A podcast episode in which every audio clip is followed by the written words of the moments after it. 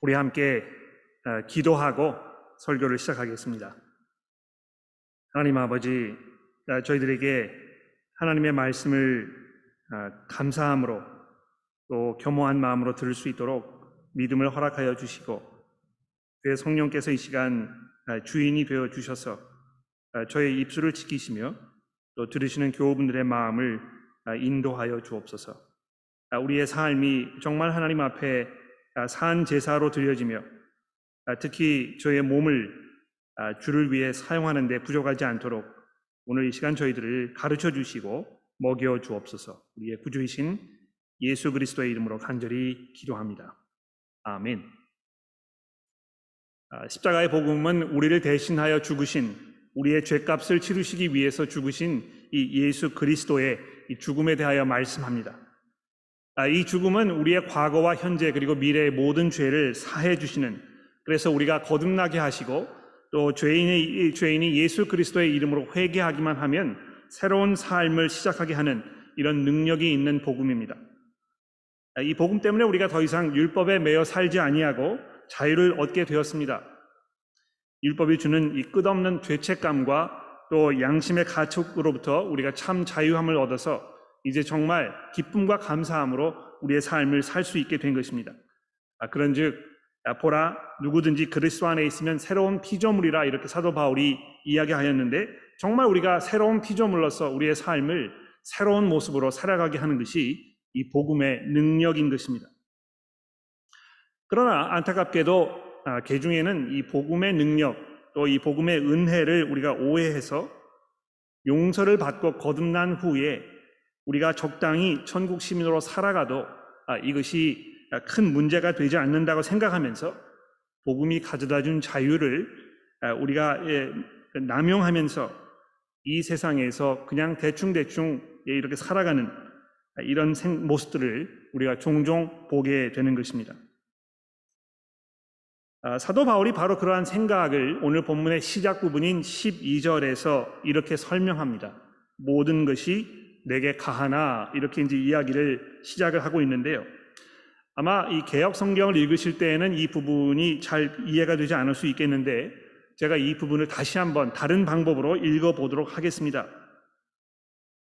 여러분들 중에 어떤 이들은 복음이 우리에게 자유함을 가져다 주었기 때문에 우리에게는 모든 것이 허용된다고 주장합니다만, 아, 이뭐 원래 이제 문구에 들어있지 않은 많은 그, 어, 이 단어들을 제가 사용하여 어, 읽어드렸습니다만, 기본적으로 아, 이 지금 사도 바울이 12장, 12절 첫 부분에서 이야기하는 이 부분은 이러한 의도로 이야기했다는 것이 대부분의 이 성경 신학 주석가들의 이야기입니다.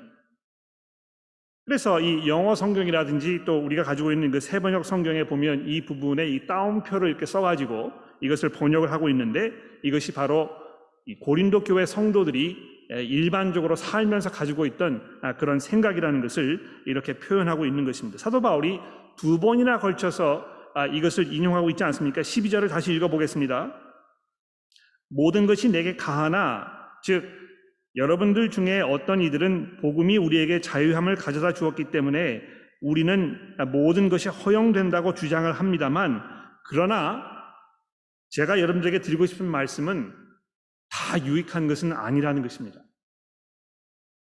또 두 번째 같은 말을 반복하지요. 모든 것이 내게 가하나, 즉, 내게 모든 것을 할 수 있는 그 권세가 복음을 통해서 내게 주어진 것이 아니냐, 이렇게 여러분들이 이야기하실지 모르겠습니다만, 그러나 내가 무엇에든지 얼매이지 아니하리라, 즉, 내가 그 무엇에든지 지배를 당하고 싶지 않다. 이렇게 사도 바울이 지금 대답을 하고 있는 것입니다. 여러분, 그 자유가 방종으로 이어질 수 있다는 사실을 우리는 종종 경험을 통해서 많이 확인해 보게 되지 않습니까? 이 세상에서도 표현의 자유라든지 집회의 자유라든지 하는 이 민주주의적인 가치가 남용되면서 오히려 사회를 어지럽게 하고 또 어려움 가운데 우리를 빠뜨리는 이런 경우를 종종 경험하게 되는데요. 신앙생활에서도 마찬가지가 아닌가 생각합니다. 여러분 그 음주의 문제가 아마 대표적인 예가 아닐까 생각하는데 아, 복음이 음주를 금지하지 않습니다. 즉 성도가 술을 마신다고 해서 아, 그것이 구원을 받지 못하게 하는 아, 그런 것은 아니라는 것입니다. 그러나 그렇다고 해도 아무런 생각 없이 마음껏 술을 즐기는 이 생활 패턴이 얼마나 많은 경우에 창피하고 또 가슴 아픈 결과를 가져오는지를 우리가 종종 경험하게 되지 않습니까? 여기에 대해서 사도 바울이 이 두 가지 중요한 답을 던져주고 있는데요. 첫 번째는 무엇입니까? 모든 것이 가하다고 해서 모든 것이 주변에 있는 사람들이나 나 스스로에게 유익한 것은 아니라는 것을 강조하고 있는 것이고요. 둘째로는 이 자유를 남용하다 보면 어느샌가 나도 모르게 내가 이 자유의 노예가 되어 있는 상태에 빠지게 되는 것을 보게 되는데 우리가 결코 그렇게 할 수 없고 또 그런 상태로 내버려 두지 말아야 한다고 사도 바울이 말씀합니다. 여러분이 뭐 다시 음주의 문제를 한번 언급해 봅시다. 아, 이술 마시는 것에 대해서 성도들이 성도들에게 성경이 자유를 허락하고 있는 게 분명합니다. 그러나 그 자유를 성도의 입장에서 만끽하다 보면 어느샌가 자기도 모르게 이 자유의 이 술의 노예가 되어서 벗어나지 못하는 경우를 우리가 가끔 목격하게 되는 것입니다. 예를 들어 볼까요?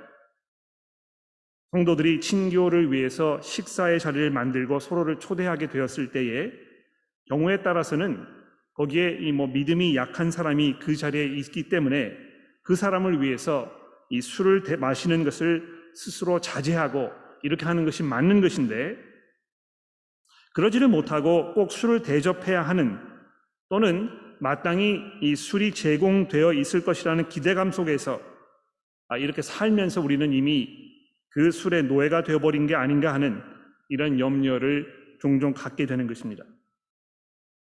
마셔도 그만이고 마시지 않아도 그만이기 때문에 나는 될 수 있으면 마셔야 되겠다 이렇게 생각하시는 분들이 계신다면 이미 여러분들은 술의 노예가 되신 것입니다. 이것을 보면 이 고린도 교회 성도들은 자기 자신의 신앙이 매우 성숙해 있고 또 신앙에 대해서 많은 것을 알고 있다고 스스로 자만하면서 살고 있었지만 실제로는 이 복음을 믿고 받아들였을 때 그것이 그 삶 속에서 어떤 것을 의미하고 있는지에 대하여 깊이 돌아보거나 생각하거나 이것을 고민해 보지 않았던 아, 이런 사람들이었던 것을 우리가 알 수 있습니다. 이미 우리가 고린도서 앞부분에서 이런 사실들을 보지 않았습니까? 서로 키재기를 하면서 누가 더 영적으로 우월한가 이런 문제로 인하여 교회 안에 분열이 일어났다는 이런 사실을 우리가 보았고요. 또 5장에서는 교회 안에서 이 근친 상간의 문제가 일어났는데도 불구하고 그것에 대해서 아무런 조치도 취하지 않았다고 사도 바울이 지적을 하고 있습니다. 그러니까 복음을 알고 있기는 하지만 이것이 삶 속에서 구체적으로 어떤 결과를 가져와야 하는지 내가 어떻게 변화되어야 하는지, 내가 어떤 삶을 살아야 하는지에 대하여 깊이 고민하고 생각하지 못했던 아, 이런 경우가 아주 많이 있었던 것입니다. 그래서 이 사도 바울은 교회 안에 일어나고 있던 이 모든 일들에 대해서 하나하나 자세히 언급을 하면서 매우 구체적이고 아주 상세하게 이 복음을 믿는 이들의 삶이 어떠해야 하는지, 복음이 이들의 삶을 어떻게 지배하고 어떻게 인도하도록 해야 하는지에 대해서 계속해서 말씀하고 있습니다.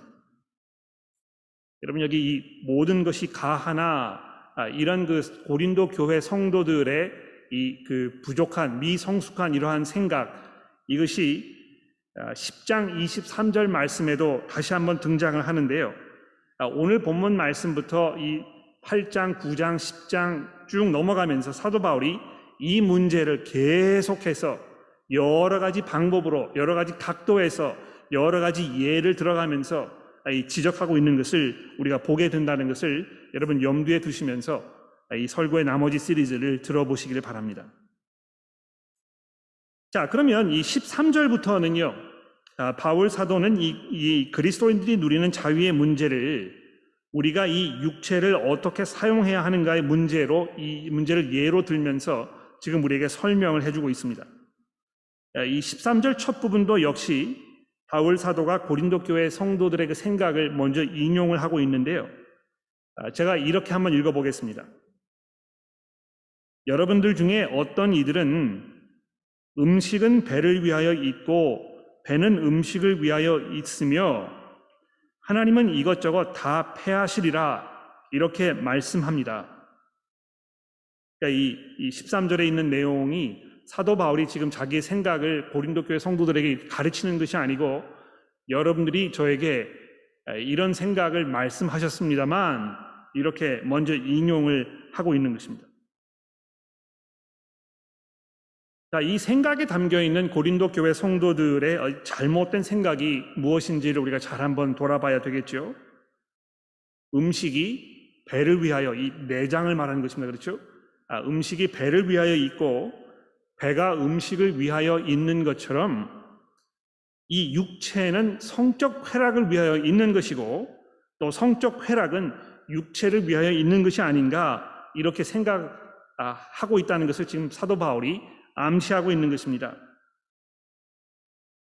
어, 고린도 교회가 있던 그 고린도라는 도시에는 당시에 그 우상을 숭배하기 위해서 세워졌던 그 신전이 있었고 또 그 신전을 찾아온 사람들과 매춘 행위를 하는 여성들이 있었다고 역사학자들이 많이 이야기합니다.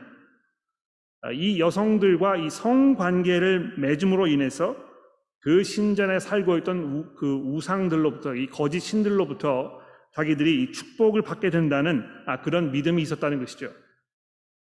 그래서 아, 이 부도덕한 행위가 굉장히 보편화되고 이상이 여겨지지 않는 이런 풍습이 고린도 아, 교회 이그 고린도라는 도시에 있었던 모양입니다.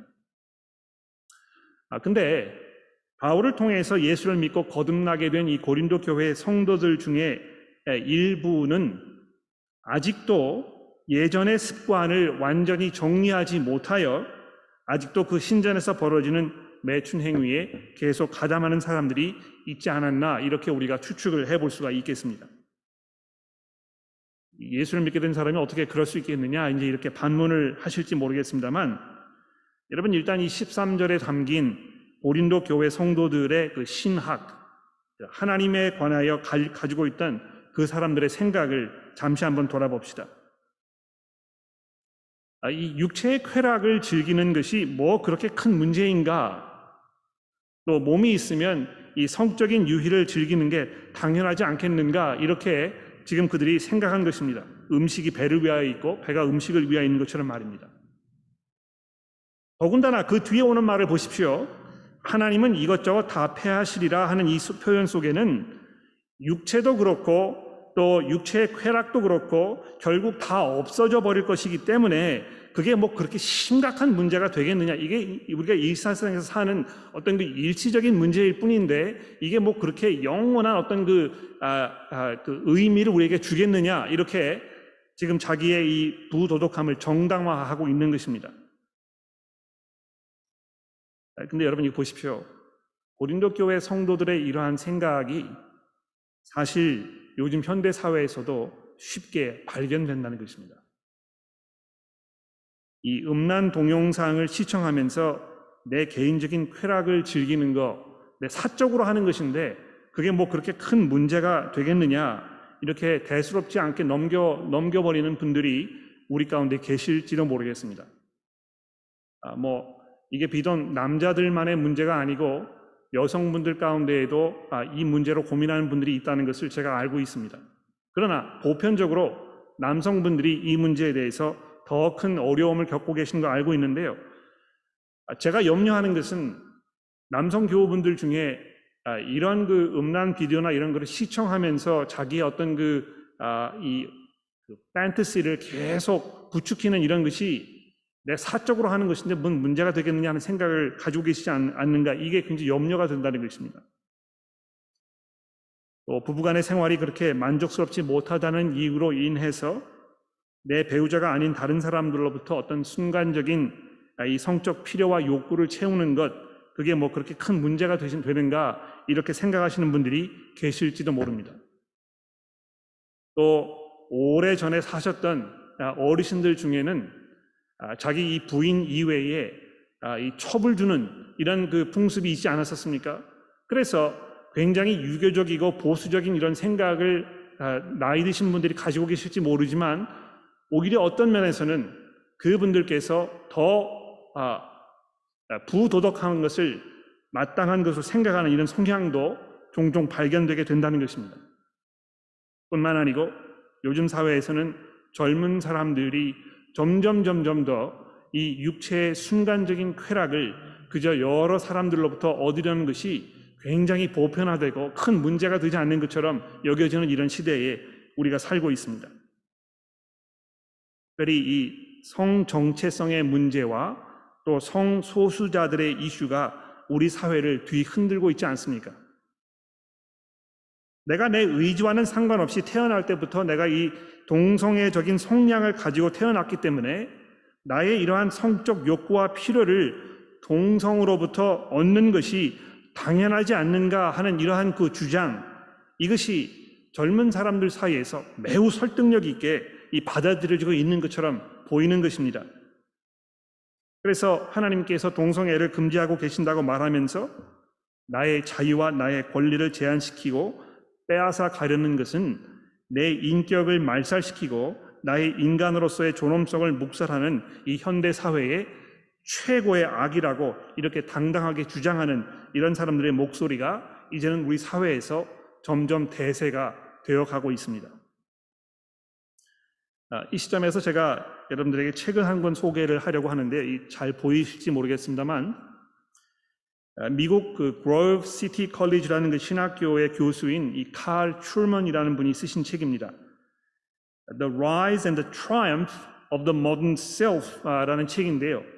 이게 이제 그 한국말로 아직 번역되지 않은 것 같아서 매우 유감입니다만 아, 제 개인적으로는 아마 이 최근에 읽은 책들 중에서는 가장 탁월하고 가장 중요한 책이 아닌가 아, 이렇게 생각을 합니다. 여러분 뭐 책 읽는 거 좋아하시면 꼭 이 책을 사서 한번 읽어보시면 좋겠는데 아, 아마 이 제목을 번역을 하면 현대 사회가 생각하는 이 자아 의식의 출현과 그 승리 뭐 이렇게 번역을 해볼 수 있지 않을까 생각합니다.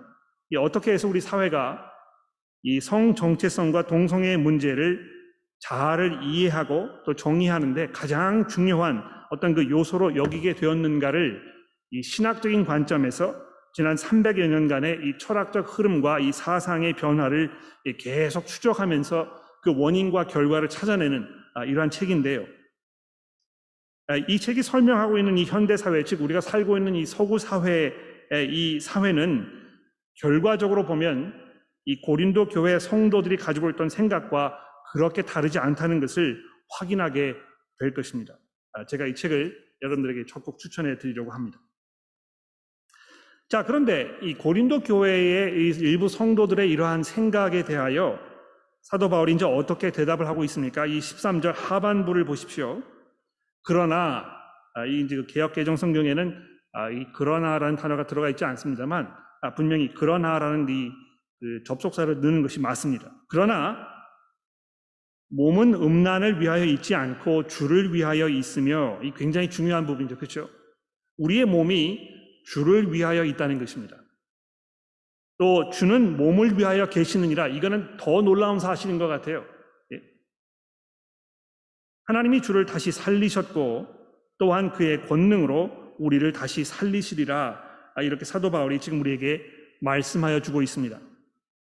여기 보시면 얼마나 하나님께서 우리 인간의 이 육체를 아주 존엄하게 생각하고 계시는가를 우리가 볼 수 있습니다.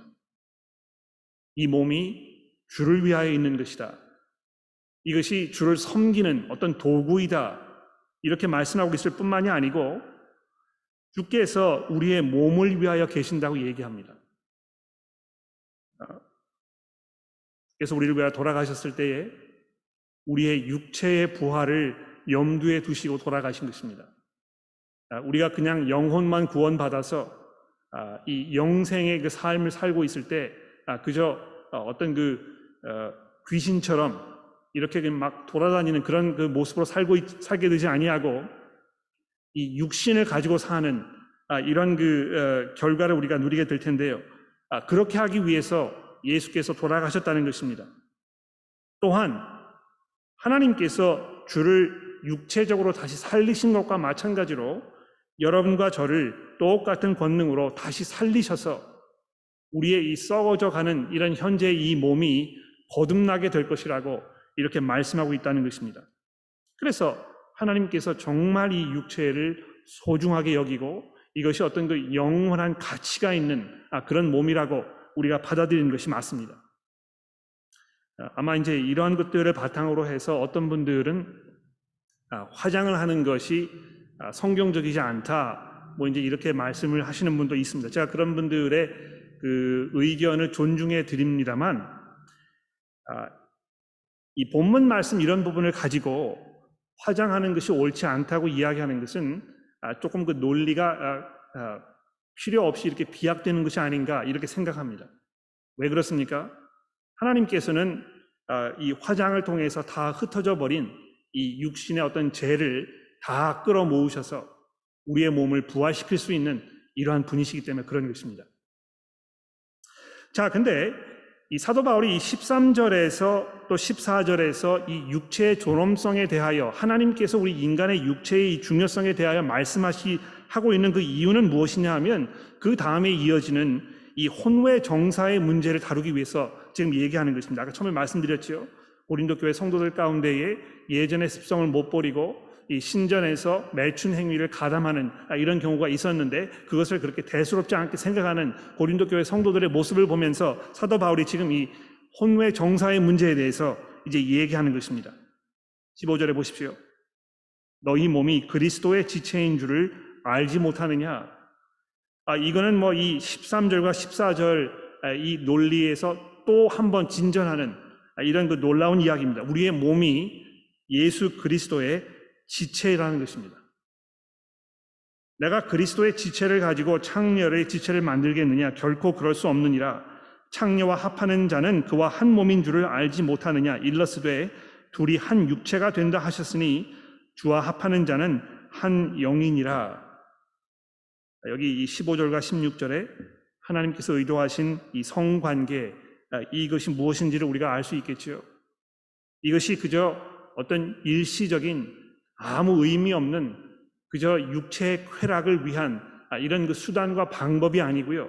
이것이 한 사람과 사람을 하나로 묶는 아 그래서 이것이 어떤 그 일심동체가 되게 하는 이런 특별한 의미가 있는 아, 이런 그 아, 것이라는 것입니다. 그래서 이 창세기 2장 24절의 말씀을 인용하면서 둘이 한 육체가 된다 이렇게 지금 사도 바울이 말씀하고 있지 않습니까? 하나님께서 어, 우리를 성적인 존재로 만드셔서 성 관계를 통하여 아, 우리가 이 육체의 만족을 느끼고 아, 이것이 굉장히 아름다운 것이지만 그러나 동시에 이것이 남편과 아내를 한 몸으로 묶어서 이 땅에 사는 동안에 교회와 그리스도의 연합을 상징하는 어떤 상징물로 삼으셨다는 것을 우리가 이해하는 것이 너무너무 중요합니다. 예수께서 교회를 얼마나 사랑하셨습니까? 교회만을 사랑하신 것입니다. 그래서 다른 모든 것들을 다 배척하시고 이 교회 성도들을 자기의 신부로 삼으셔서 온전히 자기를 내어주시고 아, 영원히 자기의 소유로 삼으시는 아, 이런 그 복음의 은혜를 우리가 누리지 않았습니까? 아, 인간의 결혼 생활이 그래서 또 이 결혼 생활에서 누리는 이 성관계가 그래서 이 교회와 그리스도 사이의 이 모습을 그대로 반영하고 있어야 한다는 것입니다. 아, 이것은 남편과 아내의 이 그, 모든 사람들 다 배, 배격하는 그런 그 특별한 관계이고 이 땅에 사는 동안에 다른 사람이 이 깨뜨릴 수 없고 그 안에 끼어들 수 없는 이런 아주 심오하고 중요한 이런 관계라는 것을 지금 이 사도 바울이 여기에서 이야기하고 있습니다. 그러므로 혼외 정사, 예, 결혼 관계 밖에서 벌어지는 모든 성행위 이것이 합당한 것이 아니라고 이것이 우리가 우리의 몸을 사용하는 방법이 될 수 없다고 사도 바울이 지금 지적하고 있는 것입니다. 그러므로 어떤 결론을 내리고 있습니까? 18절 말씀해 보십시오. 음행을 피하라. 아, 이것이 사도 바울의 결론입니다. 여기 말하는 이 음행이라는 것은 제가 아까 말씀드렸듯이 아, 이 결혼이라는 그 관계 밖에서 벌어지는 모든 행위를 다 포함하고 있습니다. 여기에는 남편과 아내 관계가 아닌 그러므로 아, 다른 사람과의 어떤 그 불륜 행위 또 결혼 이전에 벌어지는 아, 그 성관계 또는 동성 간의 이 성관계 이런 모든 것들을 다 포함하고 있는 것입니다. 사도 바울이 그래서 그런 것들로부터 피하는 것이 맞다고 그렇게 해야 우리가 우리의 몸을 주를 위해 섬기는 그런 그 것으로 잘 간직하는 것이라고 이야기합니다. 그런데 여러분 이 18절의 말씀을 보십시오. 굉장히 중요한 부분이 되겠는데요. 음행을 피하라고 이야기하면서 사람이 범하는 죄마다 몸 밖에 있거니와 이제 이렇게 시작을 하고 있습니다. 아, 어떤 면에서 이 범하는 죄가 몸 밖에 있는 것이겠습니까? 아, 몸 밖에 있거니와 음행하는 자는 자기의 몸에 죄를 범하느니라 이제 이렇게 아, 연결이 되고 있는데요. 아마 이제 이 부분을 이렇게 읽으시면서 아, 정말 그 음행하는 것만이 자기 몸 스스로에게 이 범죄를 범하는 것인가? 뭐 폭식하는 문제, 또 과음을 하는 문제, 마약을 하는 문제, 심지어는 이 자해를 하는 문제, 자살하는 문제, 이런 모든 것까지 여기 포함되지 않겠는가? 이제 이렇게 생각할 수 있습니다. 물론 그런 모든 것들도 이 자기 몸에 대해서 죄를 범하는 것이 분명합니다. 아, 근데 이 18절에서 사도 바울이 지금 말씀하려고 하는 것은 이 음행이라는 것이 아주 특별하게 우리 몸에 이 죄를 짓는 것이라고 이렇게 말씀하고 있다는 것입니다. 어떤 면에서 아, 거짓말을 하는 것이라든지 남을 미워하는 것이라든지 또 그 밖에 아까 말씀드린 뭐 폭식, 폭음, 또 마약, 뭐 약물 중독, 자살, 자해 행위 이런 모든 것을 다 포함해서 이런 것들은요 나와 다른 사람을 하나로 묶는 그런 결과를 가져오지는 않습니다. 그러나 이 음행이라는 것은요, 그 사람과 나를 어떤 그 끊을 수 없는 관계 속으로 가지고 온다는 것입니다. 그래서 남편과 아내 이외에 다른 사람과 성관계를 가졌을 때에 이것이 아, 굉장히 그 파괴력 있는 아, 그런 그 결과를 초래할 수밖에 없는 것이고 결국은 그거를 통해서 내가 나의 몸을 예수 그리스도의 몸으로부터 끄집어내어 내가 사용하지 말아야 할 방법으로 내 몸을 사용하게 되는 결과를 초래하는 이런 끔찍한 상황이 벌어지는 것이라고 사도 바울이 지금 이야기하고 있다는 것입니다.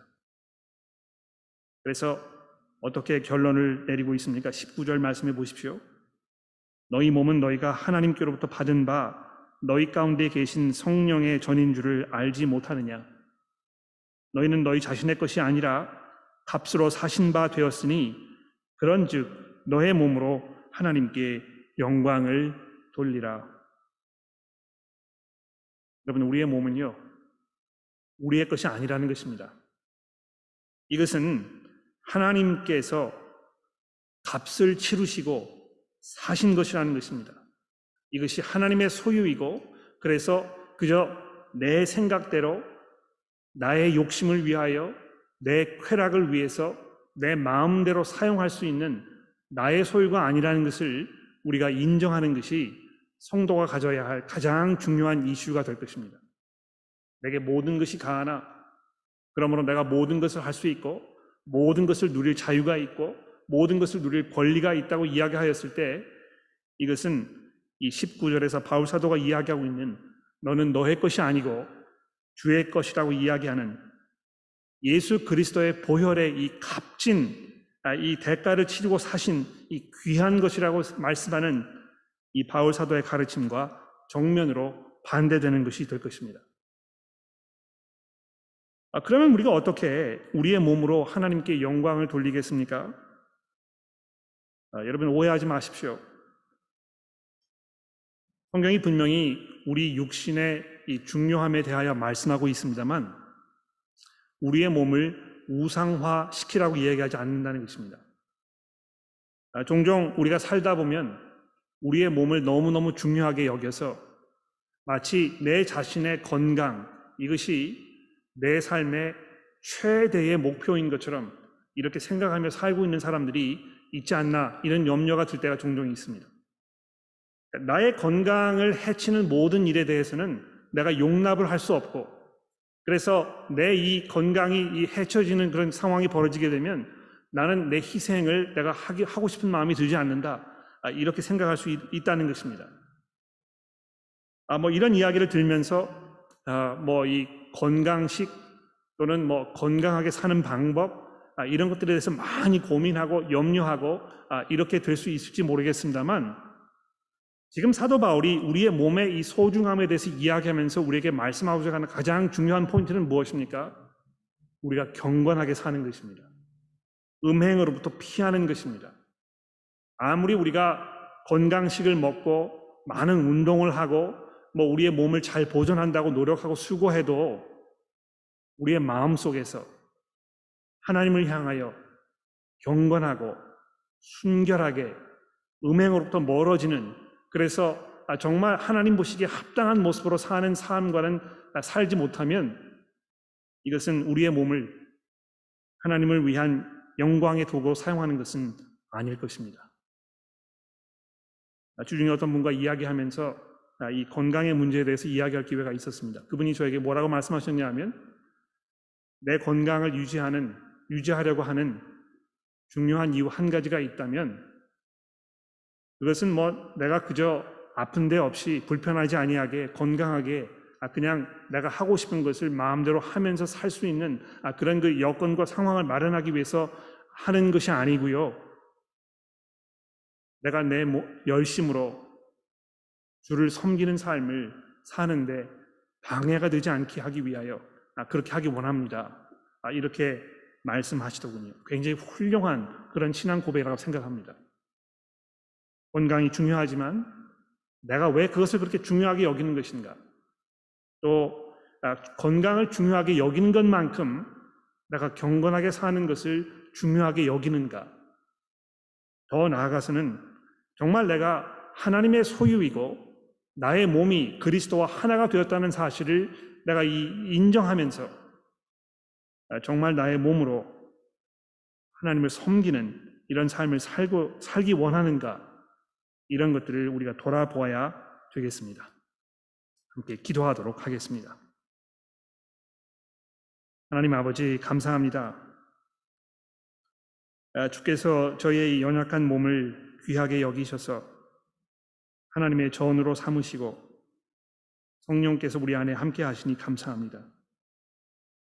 하나님 아버지 아, 이런 귀한 그 저희들의 몸을 그저 단순히 순간적인 우리의 쾌락과 우리의 욕심을 위하여 어, 어, 살아가는 그런 어리석음을 범하지 않도록 하나님 저희를 도와주시고 혹시 저희가 죄 가운데 살고 있다면 회개할 수 있는 마음을 허락하여 주옵소서.